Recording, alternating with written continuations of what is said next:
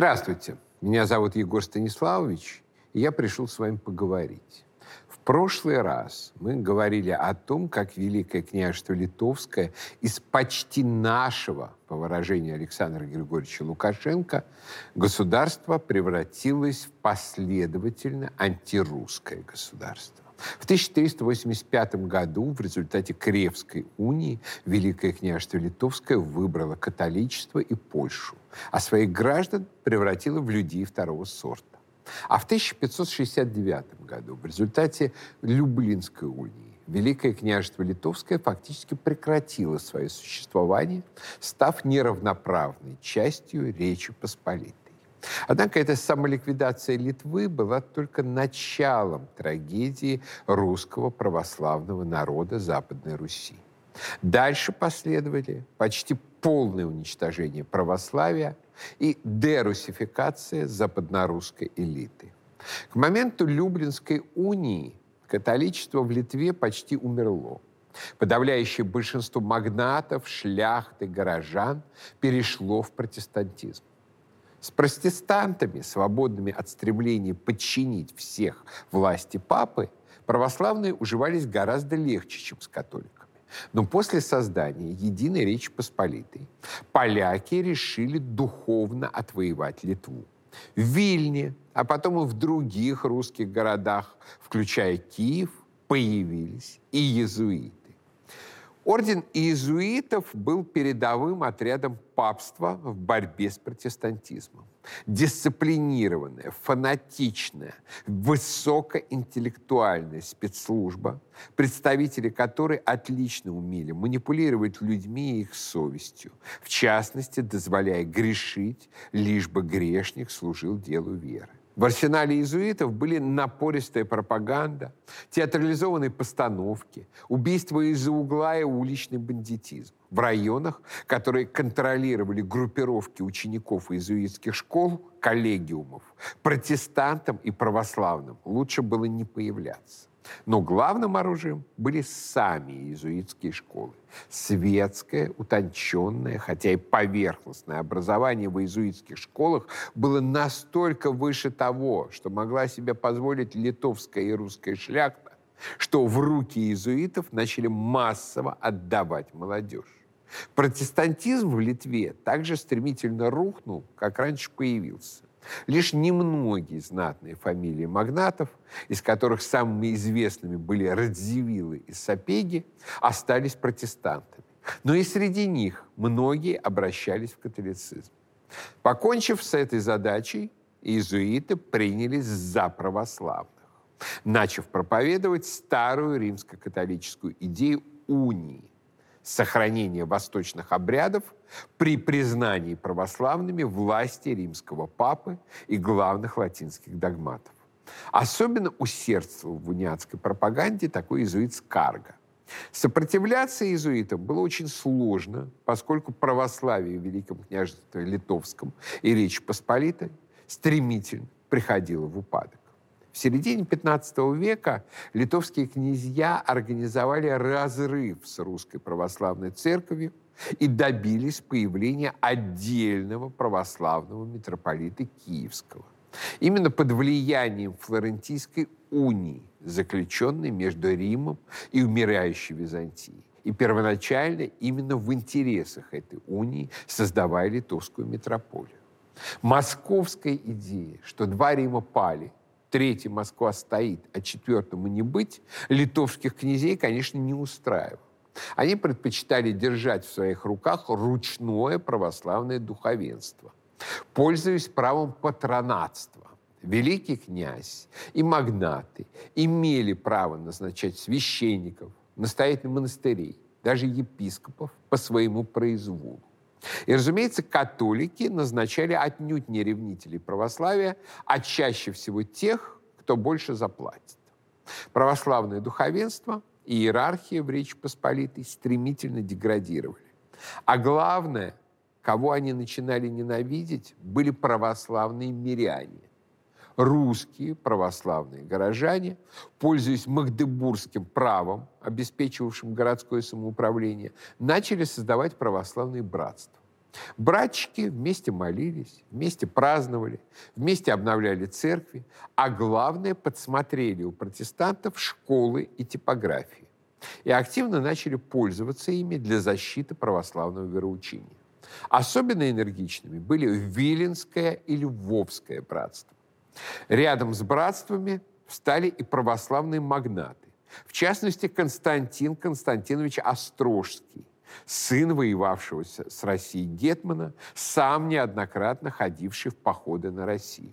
Могущественный владетель, он устроил у себя в Остроге православную высшую школу, практически университет. К нему переехал из Москвы первопечатник Иван Федоров и издал при помощи князя Острожскую Библию. Первое полное издание Библии на церковнославянском языке.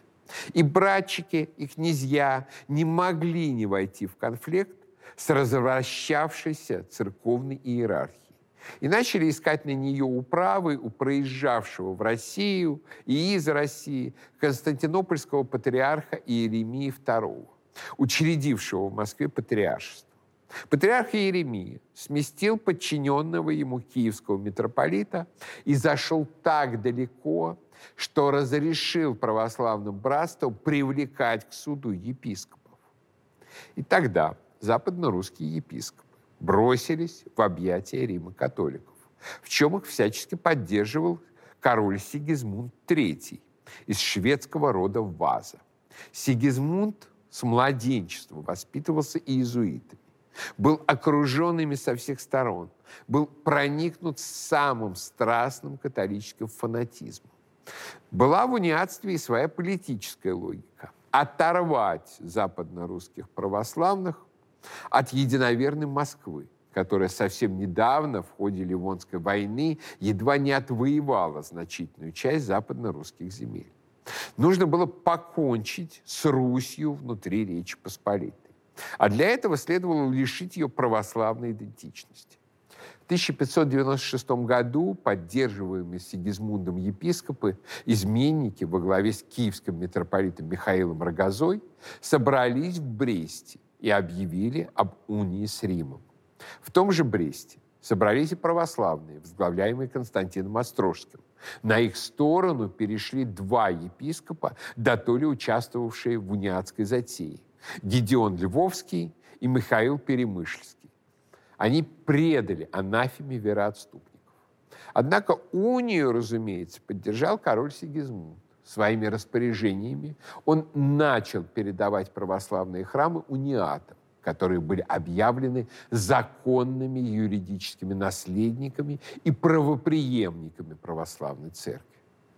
Папа Римский велел отчеканить памятную медаль с надписью «Рутенес рецептис» – «Русины приняты». Православные были объявлены находящимися вне закона мятежниками поднялась длившаяся несколько десятилетий волна жесточайших антиправославных гонений. В атмосферу этих гонений позволяет окунуться речь православного депутата с. Уже в больших городах церкви запечатаны, церковные имения расхищены, в монастырях нет монахов, там скот запирают, дети мрут без крещения – Покойников выносят без погребения, как падаль. Мужья с женами живут без благословения. Народ умирает без причащения. Так делается в Могилеве, Орше, Минске. Во Львове неуниат не может к цеху приписаться. К больному со святыми тайнами открыто нельзя идти. В Вильне тело православного покойника нужно вывозить в те же ворота, в которые из города вывозят разные нечистоты. История униатства, начавшаяся в Бресте, не закончилась и по сей день, несмотря на две попытки императора Николая I и Сталина положить ей окончательный конец. Именно в унии идея антироссии на территории Западной Руси достигла своего апогея. Именно на униатской идее ненависти к православию и связанной с ним русской идентичности и базируется русофобия украинского национализма. Православные мобилизовали на свою защиту весь богатый инструментарий гражданского общества Речи Посполитой. печатали полемические брошюры, высылали депутации на сеймы, судились. Братство печатали антиуниатские трактаты, из которых самыми знаменитыми были «Фринос» или «Плач Милетия Смотрицкого, архиепископа Полоцкого» и «Апокрисис» или «Отповедь» автора, скрывавшегося под псевдонимом Христофор Филолет, одного из близких князю Острожскому людей. На всех сеймах православные депутаты ставили вопрос о правах православной Руси. Бо если того хотят, а бы Руси не было в Руси, то есть речь неподобная, восклицал Иоанн Счастный Гербут, один из крупных политических деятелей Речи Посполитой той эпохи, автор слова про русский народ. Гербут был, кстати, одним из организаторов так называемого Сандомирского рокоша, законного восстания шляхты против Сигизмунда и окружавших его иезуитов. Но ракошане были разбиты, а чтобы отвлечь шляхту, король начал поход 1609 года на Смоленск и Москву. Ну вот что поразительно. Все попытки заступиться за русских и православие, используя свободу слова и институты шляхтицкой демократии, полностью провалились. Оказалось, что свободы не для русских писано что гражданское общество – это общество без русских. Большинство польской шляхты в союзе с католической церковью и королем-иезуитом решительно отказывались признавать за православными какие бы то ни было права и объявляли их московскими и турецкими шпионами. Хотите равноправия? Пожалуйте в униаты. Скажем, для уничтожения Виленского свято-троицкого православного братства был использован прямой рейдерский захват. В братстве, как в типичной городской цеховой организации, состояли вместе православные и униаты. И вот в какой-то момент оказалось, что униаты образовали свое братство, и все имущество переписано королем на них. Когда православные пытались не допустить насилия, чтобы не стать жертвами уголовного преследования, их начинали специально провоцировать.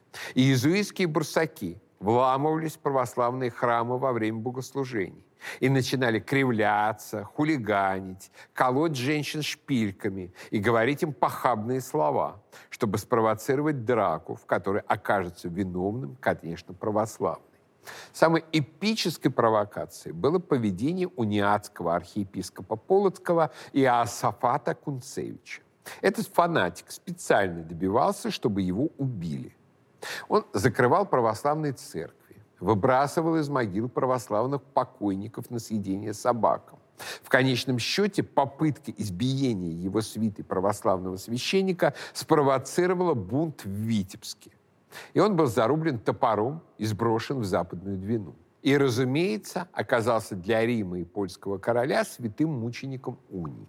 На православных обрушились беспрецедентные репрессии. Около ста человек приговорены к смертной казни. Город Витебск лишен автономии. С ратуши сняты колокола. Православная церковь разрушена. А еще православных стыдили как преступников. Так что даже знаменитый апологет православия Милетий Смотрицкий, православный архиепископ Полоцкий, которого иезуиты обвиняли в том, что он вдохновил якобы это убийство, разотравленный перекинулся в униаты. Насилием, клеветой, пропагандой, рейдерскими захватами, а больше всего иезуитским образованием православие в Западной Руси было загнано в угол. Главным фактором оказались массовая измена шляхетства русского происхождения. Сыновья православных магнатов, пройдя иезуитскую школу, становились униатами или прямо католиками. Они презирали мнимую ересь своих предков и их недостаточно культурные нравы, не украшенные знанием латинских стихов и фигур полонеза. Польская цивилизация одолела русскую веру и народ оказавшиеся в отрыве от государства. Даже дети защитника православия Константина Острожского стали католиками еще при жизни отца. Милетис Матрицкий в своем плаче перечислял изменников церкви и народу. Где теперь дом князей Острожских, которых превосходил всех ярким блеском своей древней веры? Где и другие славные роды русских князей, сапфиры и алмазы, князья Слуцкие, Заславские, Сбарожские, Вишневецкие, Шансангушские, Черторыйские, Пронские, Роженские, Соломерецкие, Головчицкие, Каширские, Масальские, Горные, Горские, Соколинские, Лукомские, Пузаны и другие без числа где вместе с ними и другие роды, древние, именитые, сильные роды славного по всему миру силою и могущества народа русского. Хаткевичи, Глебовичи, Кишки, Сапеги, Дорогостайские, воины, Воловичи, Зиновичи, Пацы, Халецкий, Тышкевичи, Корсаки, Хребтовичи, Тризны, Горностаи, Вакеи, Мышковские, Гурки, Семашки, Гулевичи, Ярмолинские, Челнинские, Калиновские, Кирдеи, Заборовские, Мелешки, Боговитины, Павловичи, Сосновские, Скумины, Пацей – и другие. Без опоры на единое, сильное русское государство, каковым была Москва, религиозность и национальная идентичность западно-русской аристократии превратились в ничто. Магнаты попросту предали свой русский православный народ, массово превратившись в презирающих его поляков. Гневным обличением звучали слова самого знаменитого борца с унией, афонского монаха преподобного Иоанна Вишенского, уроженца судовой вишни под Львовом. «Не таели ты детинское мудрование, страждеше, Русине бывшей, благочестивый христианин прежде и целомудрец Малой Руси, мовлю, с ляхами живущий. И ныне одетинил еси, и разделився, отступивший от Христа. Разделився ныне на попежника, евангелика, новокрещенца и субботника. Руси бывший. Можно ли было выразиться об этих людях точнее и горше? Едва ли история знает еще один пример настолько поголовного нравственного самоуничтожения национальной элиты. В чем речь Посполитая в лице магнатов, русинов бывших, едва не утянула Россию за собой в анархию и хаос. Предприятие Лжедмитрия было поначалу частной затеей двух западнорусских магнатов – Ежи Мнишка и Адама Вишневецкого, второй из которых был, между прочим, православным, но никак не мог поделить с Россией земли на левобережной Украине. Поджегшие южнорусское казачество, они довели самозванца до коронации в Москве. При этом одной из важных целей интриги было подсидеть короля Сигизмунда. Оппозиционеры мечтали, что посадив Дмитрия в Москве, они затем смогут скинуть Сигизмунда и позвать самозванца в Варшаву, где он станет удобным для них королем и России, и Речи Посполитой. Когда Сигизмунду это стало известно, то его интересы совпали с интересами претендовавших на русский трон шуйских, имевших хорошие связи с московскими посадскими людьми. Поэтому так и случилось, что Лжедмитрий был быстро свергнут народным восстанием москвичей и даже распылен из пушки. Но экспортеры смуты не сдались. Они выдвинули Лжедмитрия II, крещенного еврея, Тушинского вора. Как цинично заметил осаждавший Троицу Сергиеву Лавру Ян Сапега, православный, кстати, мы, поляки, во второй раз привели сюда государя, который должен будет называться Дмитрием, даже если русские от этого сойдут с ума. И русская система от этого экспорта анархии действительно сошла с ума, что и называется смутным временем, распадом утратившего авторитетный центр управления централизованного государства. А дальше вмешался король Сигизмунд внешней интервенции в Россию, отвлекавшей недовольную им шляхту от внутренних проблем. Ответила на этот вызов России, что характерно, включением собственной русской всенародной православной самоорганизации, возглавленной патриархом Ермогеном, Авраамием Палицыным, Мининым и Пожарским, и приведшей к воцарению Михаила Романова и новой династии. Но свои сливки с экспорта анархии Речь Посполитая получила. Россия потеряла важнейшие города – полученные ранее в ходе русской реконкисты – Смоленск и Чернигов. Однако в ходе походов на Москву в Речи Посполитой всю большую роль начало играть казачество, с которым отныне нельзя было не считаться. Казаков соорганизовал энергичный Петр Кононович Сагайдачный, редкий разбойник, оставивший по себе недобрую память в ходе похода королевича Владислава на Москву в 1618 году. Однако у Сагайдачного одного было не отнять. Он был твердо и искренне православным. У казаков была своя утопическая мечта – саблей отвоевать себе место в качестве нового привилегированного сословия Речи Посполитой. Но сословия православного – взамен окатоличившейся шляхты. Сперва казаки пытались добиться этого восстаниями. Потом верной службы польской короне. Но когда служба ничего не дала, снова решили доказать свое право мечом. В частности, утвердив статус Киева как православного центра. Киев в период униатской экспансии оставался твердыней православия. Горожане во главе с Войтом то есть главой города по Магдебургскому праву, Яцеком Балыкой, категорически отказывались передать церкви униатам. Тем удалось захватить только Софийский собор, Выдубицкий монастырь и несколько церквей Верхнего города. Особенно стойко оборонялась Киево-Печерская лавра во главе с архимандритами Никифором Туром и Елисеем Плетенецким. Они вооружили монахов и лаврских крестьян, и позвали на помощь казаков. Униатам даже не помог коронный прием. Откол части братьев, недовольный тем, что архимандрит Елисей перенаправил часть доходов монастыря с сытного пропитания монахов на издательскую деятельность. Попытка униатского митрополита Ипатия Патея в 1608 году назначить в лавру своих представителей архимандрита Антония Грековича провалилась. Тому пришлось удовольствоваться Выдубицким монастырем. Горожане и казаки ворвались в Софийский собор, и Грекович с трудом увернулся от мушкетной пули. Запорожский атаман Тискиневич выражал пожелание прикончить того официала Грековича, яко пса, где колвек сдыбавший.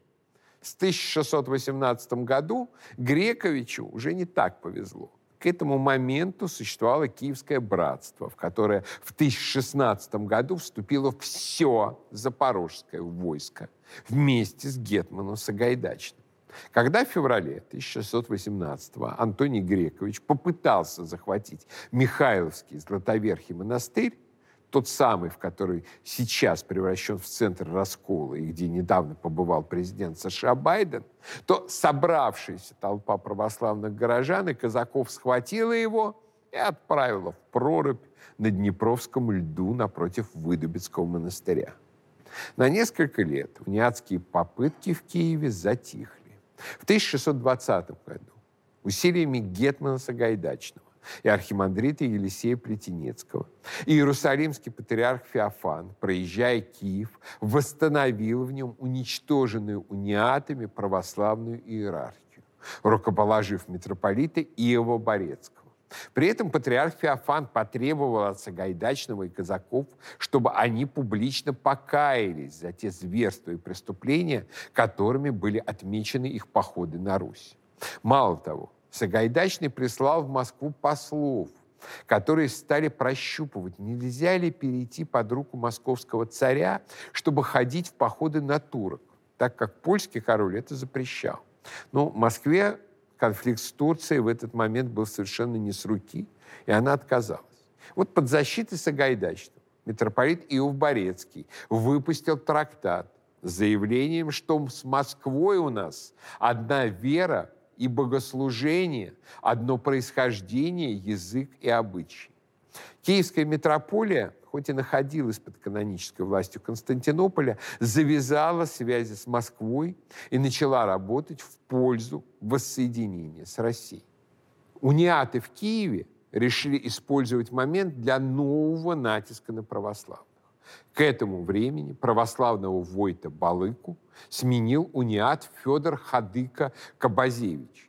Вместе с униатским священником Юзефовичем и некоторым неким мещанином Сазоном в конце 1624 года он отправился запечатывать православные церкви. Сергей Михайлович Соловьев сообщает, митрополит сейчас же дал об этом знать в Запорожье, Гетману Каленику Андрееву и всему войску. Гетман прислал в Киев двоих полковников – Якима Чигиринца да Антона Лазаренко. Велел им в окольных киевских городах собраться с тамошними казаками и идти в Киев для оберегания веры христианской. Полковники явились в Киеве в 1625 году после крещения, распечатали церкви и схватили ходы. Как и прежде, Антон Грекович, Войт Хадыка, напился воды из проруби на Днепре, а Юзефовичу незамысловато отрубили голову. Казацкий суд был жесток, но направлен именно на защиту православной веры. Когда нынешние украинцы, пытающиеся захватить лавру, поют «И покажем, что мы братья казацкого роду», они лгут.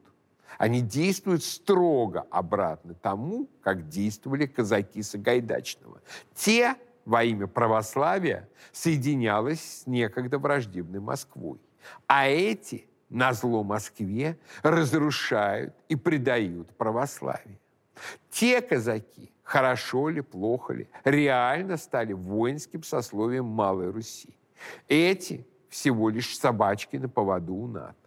Выдающийся западнорусский историк Михаил Осипович Каилович резюмировал в своих лекциях по истории Западной России историю замены, изменившей русскому православному делу аристократии на казаков. История Западной России получает с тех пор по преимуществу народное направление. При этом направлении она должна была исполниться разного рода насилий, как это всегда бывает, когда вступает в борьбу народ, оставленный своими естественными руководителями из образованного сословия. Той силой, которая встала на защиту православия вместо ополячившейся русской аристократии, стали именно казаки. Именно борьба казаков за православие привела к восстанию э, во главе с Богданом Хмельницким закончившимся присоединением Малой Руси к России на Переславской Раде. А вот война России с Речью Посполитой после Переславской Рады только началась. И главное в этой войне для царя Алексея Михайловича было освобождение единоверной и единоплеменной Белой Руси. Царь лично возглавил поход 1654 года, в ходе которого были освобождены Смоленск, Полоцк, Могилев и ряд других городов. Однако русская власть допустила в ходе борьбы за Белоруссию серьезную ошибку. Русские поставили не на простой православный народ, а на ополяченную литовскую аристократию, которая заявляла, что готова признать власть царя и даже добиваться его утверждения еще и на польском престоле, но на самом деле стремилась только сохранить свои владения неразоренными. Как только польская власть консолидировалась, вся эта ополяченная шла шляхта Белоруссии русского царя предала. И по итогам Андрусовского перемирия 1667 года Россия сохранила левобережную Украину, где были казаки, а вот от Белоруссии отказалась на долгие столетия. Это столетие стало самым черным в истории русских белорусов. Все были принуждены к унии, практически ополячены. Народ жил в скотских условиях и спивался. Ситуация начала меняться лишь после воссоединения западно-русских земель в 1772, 1793 и 1795 годах, которые ни в коем случае нельзя называть разделами Польши. так как Россия коренную Польшу не делила. Это делали только Австрия с Пруссией. Однако и после того, как Западная Россия вошла в состав Российской империи, ополячивание и дерусификации сразу не прекратились.